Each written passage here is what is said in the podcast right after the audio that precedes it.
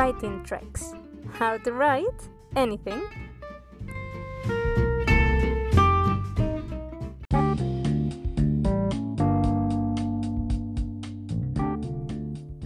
In today's episode, we're going to have a look at complex sentences.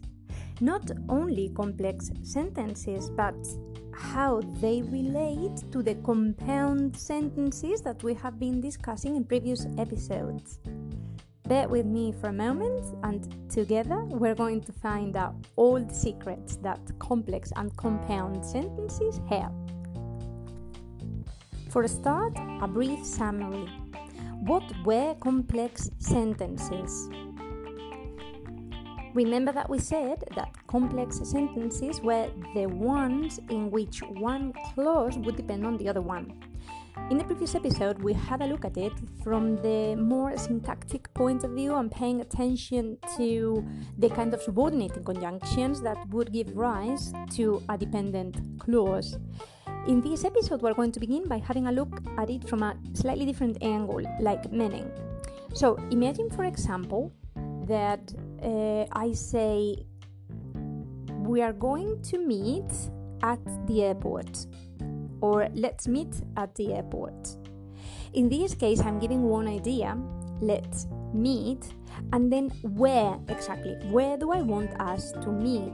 And I'm giving you a concrete point, a concrete uh, coordinating space at the airport. However, not all the time we reference things in relationship to a concrete point. We may want to reference it in, in, in, relationship to a concrete action. So imagine that I'm easy, I'm laid back, I don't really care where we're going to meet as long as we meet. So you decide. So tell me what your favorite place is and let's meet there.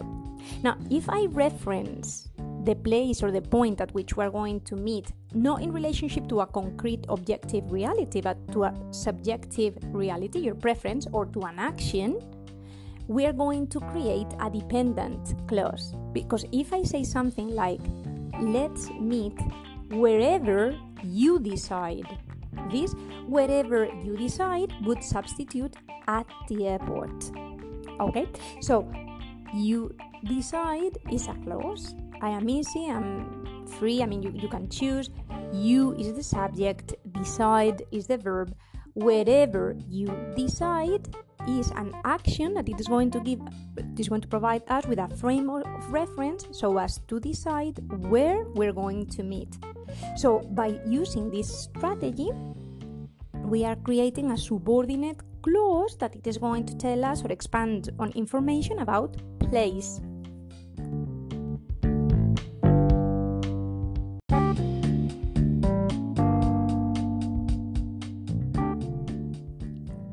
Following on the same logic, we could create dependent and subordinate clauses of time.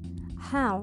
If instead of relating our main action to a concrete specific time frame, we relate it to an action. For example, if I say, let's meet at 5 o'clock, or call me at 5 o'clock. Fine. At 5 o'clock is a specific point, a specific reference in, in time. Now, if instead of this, it, I say, call me when you finish.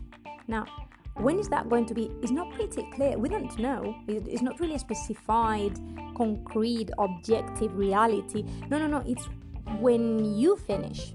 So you finish and then you call me. That when you finish is a subordinate clause.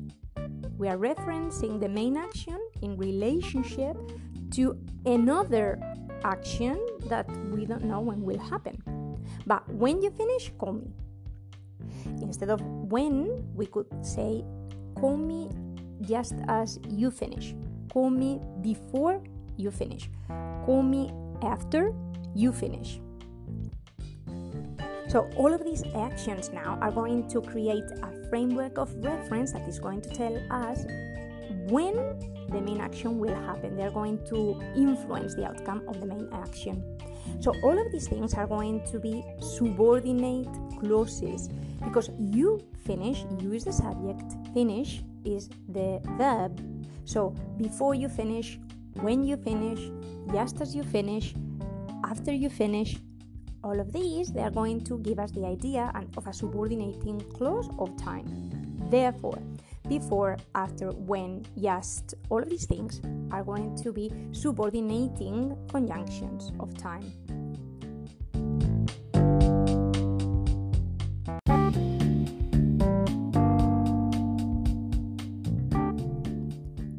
Following with this line of reasoning, we can create also um, subordinating clauses, subordinating ideas when we relate the main action to another action. And for example, um, following on that example, call me.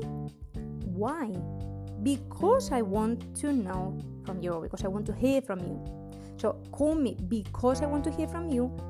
Now we are creating an action that will give us the idea of the other, of the other action. So this way, I think that by now it's clear that we can create uh, with because expanding on a reason, with if will give us a condition, with although will create a subordinate clause, giving us a concession, a difficulty that we need to overcome, etc., etc., etc. So now let's move into the most interesting part of this episode, which is how can we play with information so that if we have a compound clause, we can make it into a subordinating clause, into a subordinate clause. Remember, in a way we've said compound clauses, they are both independent, they can both stand they can both stand on their own, they can be like a marriage. Subordinating clauses, it's more like motherhood or parenthood. One depends on the other. Because I want to doesn't mean anything. You know, so it depends on the other info to create the whole meaning. So let's go to it.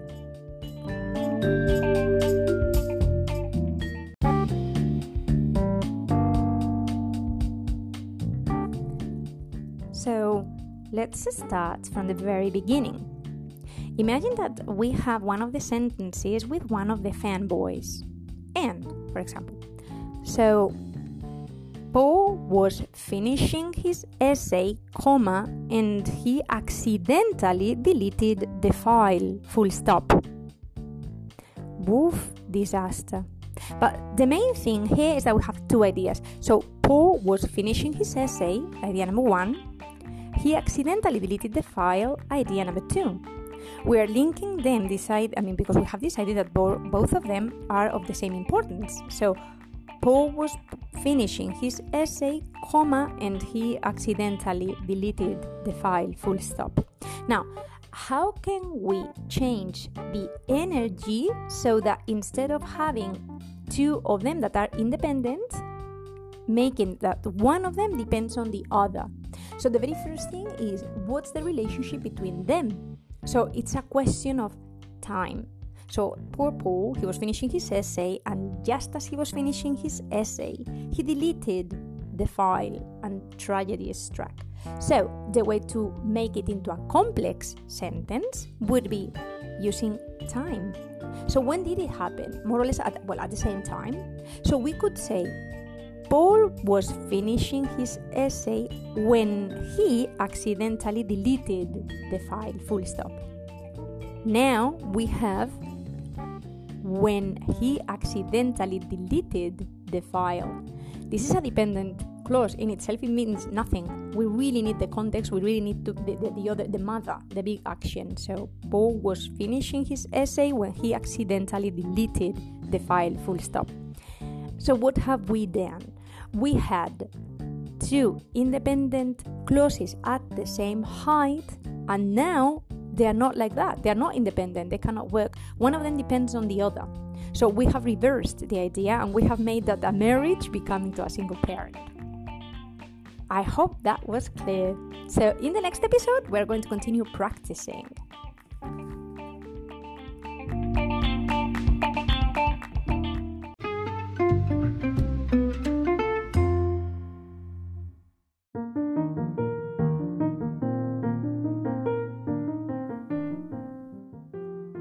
Hi, I'm Mada Jurado, the person behind this podcast. Thanks for tuning in to Writing Tricks. I'll be back with new episodes pretty soon. You can find more writing tricks on Apple Podcasts, Overcast, Spotify, or your favorite podcast directory. Some of you have asked me how to help this podcast. Well, if you find the tricks interesting and you want them to keep coming to your phone, the best way to make sure that this happens is to leave a five star review wherever you're listening. Of course, don't forget to follow it on Twitter and on Facebook at Writing Tricks and on Instagram at Writing Tricks FM. I'll meet you there and I'll see you next time. In the meantime, remember there are easy tricks to learn how to write anything.